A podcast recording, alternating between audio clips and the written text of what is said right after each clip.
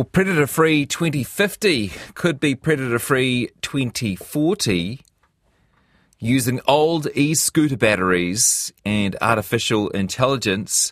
A Christchurch based charity and company is developing technology to target possums, stoats, rats, and other pests.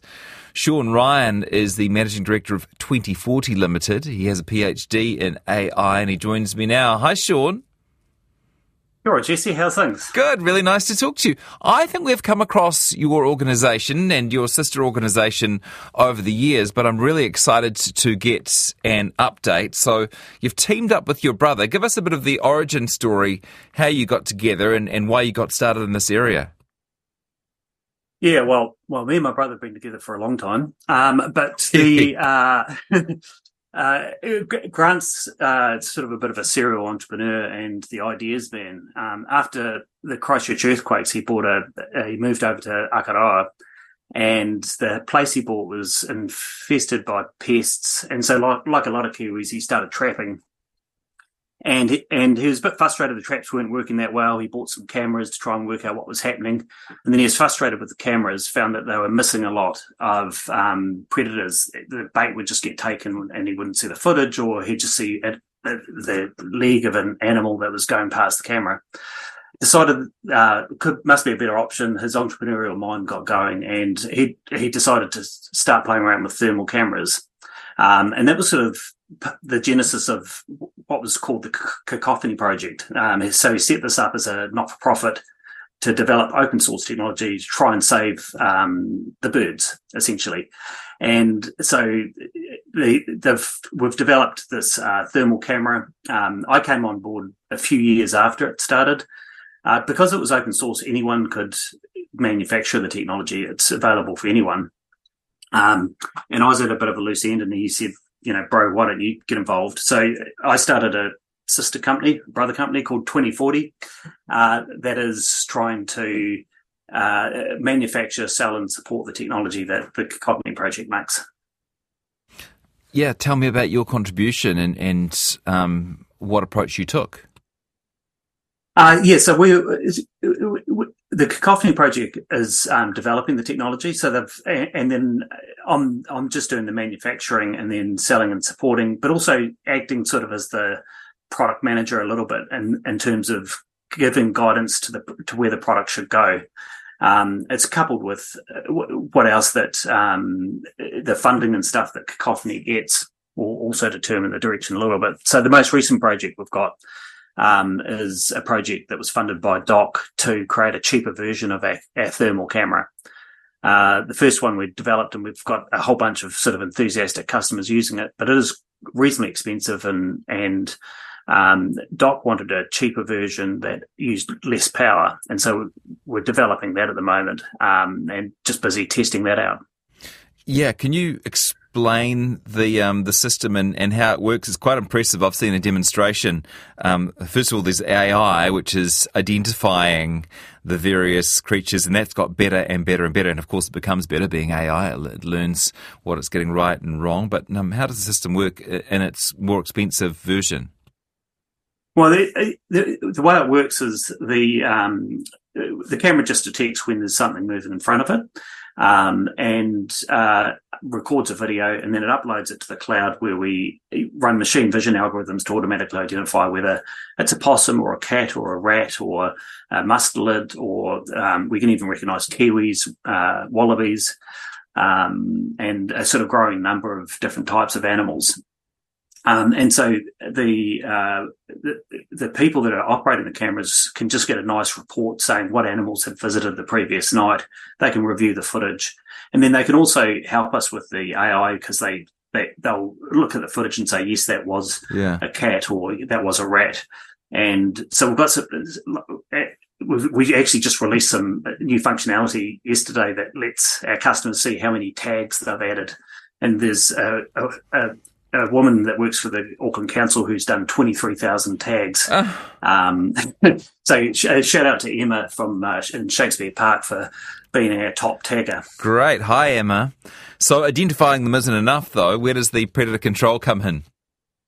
Yeah, so um, one of the things we've been found with the thermal cameras is we've tried to understand predator behaviour around traps, and the, the, the, thermal camera sees a lot more than uh, the traditional trail camera. Lincoln University's done a bit of research and has shown that we'll see about three times as many possums as a traditional trail camera. Gosh, interesting. And and um, and that's just because uh, they really stand out. The heat heat mm. signature stands out, particularly in the cold night. Um, and uh, and then for the small animals, it's even more. Uh, it's for rats, it's sort of I don't know five to twenty times as many um, than what you'll see on a, tra- a, trail camera. And I think you might have seen that footage where we had a trail camera and a thermal camera, and there were the trail camera saw a couple of rats, and the thermal camera just saw rats running all over the oh branches. Gosh. Yeah. Um, and, and, and so what we see with with traps is for about every hundred animals that go past a trap, about one will interact with it which huh. is you know ex- extremely frustrating when yeah. you're a trapper. Uh, but it's also a huge opportunity because if you can if you can get more of uh, the, these animals interacting with the traps, then you could significantly increase your catch rate. Okay, so what does that plan of yours look like at the moment? How are you actually dispatching these things? Yeah, so what we've what we've done with the traps is um, we've seen the most effective trap is uh, the uh, cage trap, the one that has the highest interaction rate. So these are just cages that are live capture cages that are on the ground. And we think they're probably um, the most effective because they're easy for the animals to get into. Um, it's on the ground. It's got quite a large opening. Because so, a lot of traps you um, are often up trees, etc. You, you put them away so the birds can't can't get into them. So you, you don't want to be killing birds. Um, and so what we've done is we've created a sort of Uber version of this trap that has um, a, a, really wide opening. Um, animals can see right through it, and when they go in, we detect the animals in there, and we shut blinds and scare them into a cage trap. And we've found that that's catching about. Um, we just had a customer in the Cayman Islands um, who found that the, these traps were getting ten times the number of predators of, mm. compared to the cage traps. Uh, they're, they're, in particular, they're after um, cats over there who are predating on iguana. Um, and so, what we plan to do is integrate the AI into the traps so we can um, trigger the traps when there's only when there's a predator that you're after, yeah. and not tr- trigger them when there's a, a, bird or something else that you're not after in there. So a lot of this development is necessarily slow, but but it's accelerating, is it? I, I mean, you've got this 2040 date that's looming. Um, you've gone 10 years earlier than the official government target of predator free 2050, and I'm sure that's partly provocative, but do you feel yes, like well, this is working, um, improving fast enough that it might end up being one of the solutions we use? Well, I, we hope so. I mean, that was that name we came up in a sort of fit of optimism, I think, but um, it was drawn partly by by, by the uh, uh, the observation that you know technology is advancing at an exponential rate. You know, things keep getting cheaper and faster and better, uh, or t- technology does.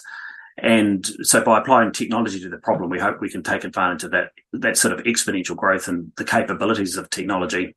And we're seeing this with our thermal cameras. So the first version was $3,000 and, you know, one, one of these uh, recycled line batteries that we use would last about a week. And now this version that we've just got available now that we've developed with um, DOC is um, $1,300 and it has more capabilities. And the, we think one of those same batteries will last three months. Um, so that's just an example of that exp- exponential um, growth in the capability of technology. And you add that for, you know, several more years and the technology will be much, much better. Great. You're feeling optimistic um, then? Yeah, I'm, I'm a, a natural optimist. So, uh, yes, whether we can get there or not, um, I think having a, a, an accelerated goal is, um, you know, can sort of drive you to try and try and get there anyway. Good stuff. And for people who want to know more, uh, you've got a pretty uh, impressive, um, I guess, pitch deck, um, which I've seen. But can people have a play around on the website and see how the technology works and so forth? Yeah, you can go to uh, 2040.co.nz and see um, all of the products. Um, we've got a similar sort of approach for bird monitoring. Um, in fact, the camera's got a microphone in it that will we're going to enable various uh, software updates so it can do audio bird, bird monitoring as well. Um, and it, that just takes one minute recordings at sort of random times of the day, uses the same sort of recognition algorithms to automatically identify birds at the moment we recognise about 20 different sounds, and that will sort of increase as more people give us more, t- you know, do more tagging on our audio recordings as well. Um, uh, but that's that's a way of monitoring, hopefully, the bird life that's coming back as a result of your predator control efforts and the um, you know replanting and reforestation that's happening. Good one, Shaun. Thanks for being part of the solution. Yeah, no worries. It's, it's a fun project. Yeah, I'm sure it is. Shaun Ryan, uh, who with his brother Grant Ryan are trying to solve some of the problems uh, or some of the hurdles uh, getting to predator free New Zealand. He's the managing director of 2040 Limited. Uh, there's also the non-profit Cacophony Project, uh, which is a sister organisation.